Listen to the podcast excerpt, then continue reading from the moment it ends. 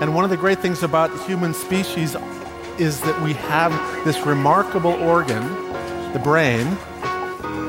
La tête dans le cerveau. Biologie, cervelle, synapses, neurosciences, physique. The human brain really is the most unique gift of our species. Avec Christophe Rodeau.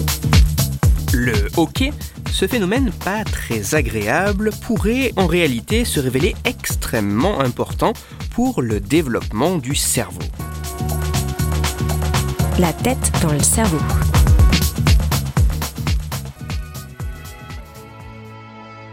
Le hockey, ou en termes scientifiques, la myoclonie phrénoglottique est un réflexe caractérisé par une succession de contractions incontrôlables involontaires sous forme de spasmes des muscles inspiratoires, d'une inhibition d'un blocage des muscles expiratoires, suivi, plus tard, d'une constriction de la glotte.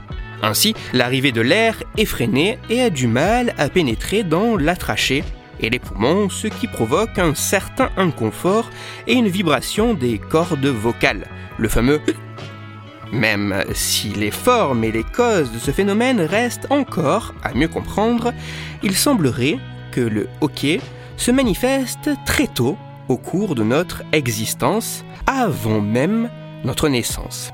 En effet, des études utilisant des dispositifs d'échographie ont pu démontrer le hockey était présent chez le fœtus dès la neuvième semaine de grossesse. Ce phénomène semble être assez important au cours de la gestation puisque durant le dernier trimestre de grossesse, le hockey se manifesterait en moyenne sur près de 1% de la journée du fœtus, soit environ 15 minutes par jour. Malgré qu'il soit souvent déplaisant, le hockey pourrait en réalité s'avérer essentiel au développement de notre organisme, voire même de notre cerveau.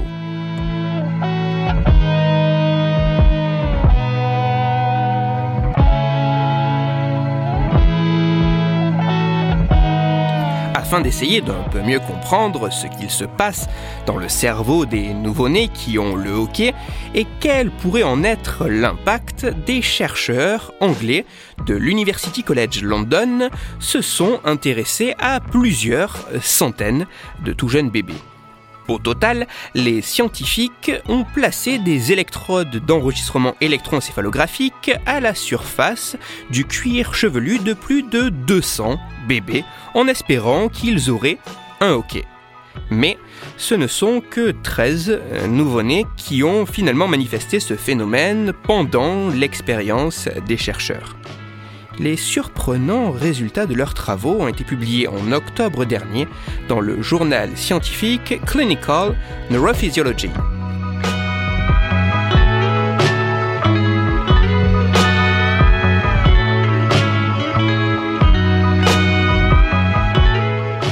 Les scientifiques ont ainsi observé que suite à un hockey, une activité bien particulière semble apparaître au niveau cérébral. Dans le détail, le hockey semble provoquer la survenue de la succession de trois activités électroencéphalographiques localisées à des emplacements différents au niveau du cerveau. La première de ces activités est localisée au niveau de la région postérieure. Ce type d'activité a déjà été identifié suite à une contraction musculaire rapide, comme ce qu'il se produit dans le cas du hockey. La deuxième activité est, localisée au niveau des régions antérieures et temporales.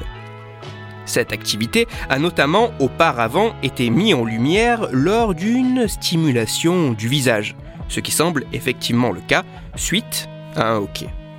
La troisième activité enregistrée à la suite du hockey est localisée au niveau de régions plus centrales et semble davantage présente lorsque le nouveau-né est éveillé.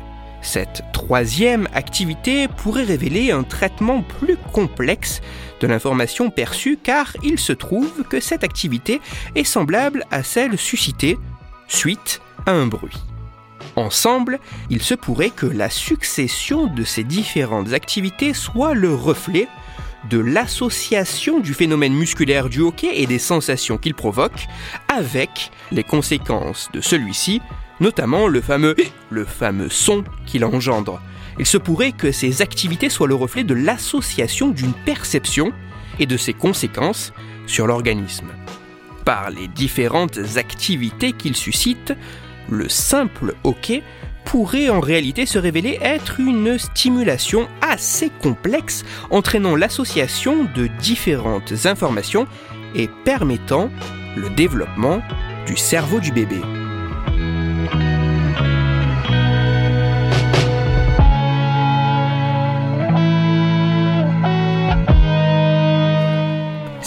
Mouvements effectués dans le ventre maternel semblent participer au développement cérébral de la représentation du corps du bébé, le hockey pourrait permettre au fœtus et au nouveau-né de se construire une représentation non plus de l'extérieur, mais de l'intérieur de son propre corps.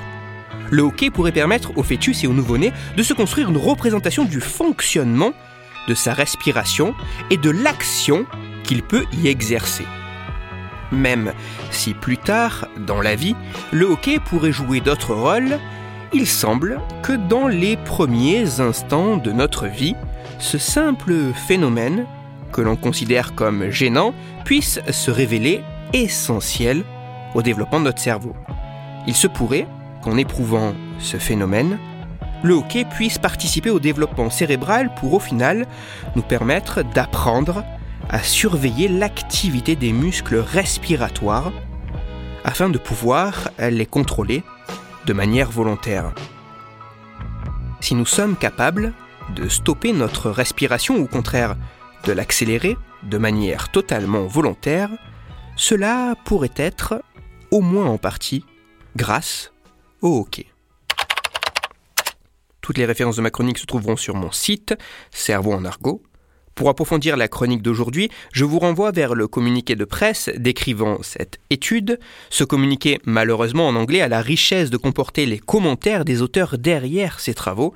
Il est disponible sur Internet et a pour titre Newborn Baby Hiccups Could Be Key to Brain Development.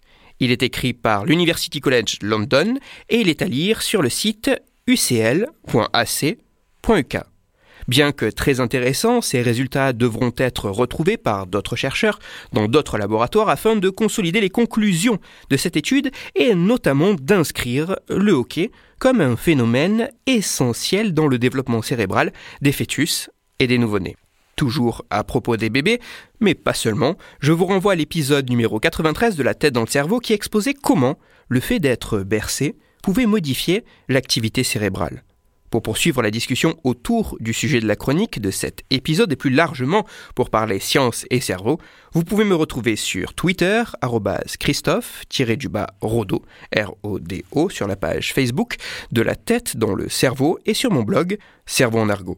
Si vous avez des questions ou des sujets dont vous voudriez que je parle, n'hésitez pas à me le faire savoir directement sur mon compte Twitter, sur la page Facebook ou par mail à l'adresse la tête dans le cerveau gmail.com et j'essaierai d'y répondre dans une future chronique. Toutes mes chroniques, y compris celles-ci, sont disponibles en réécoute sur mon podcast La tête dans le cerveau, à retrouver sur toutes les plateformes dont SoundCloud, Deezer, Spotify, Google Podcast et iTunes.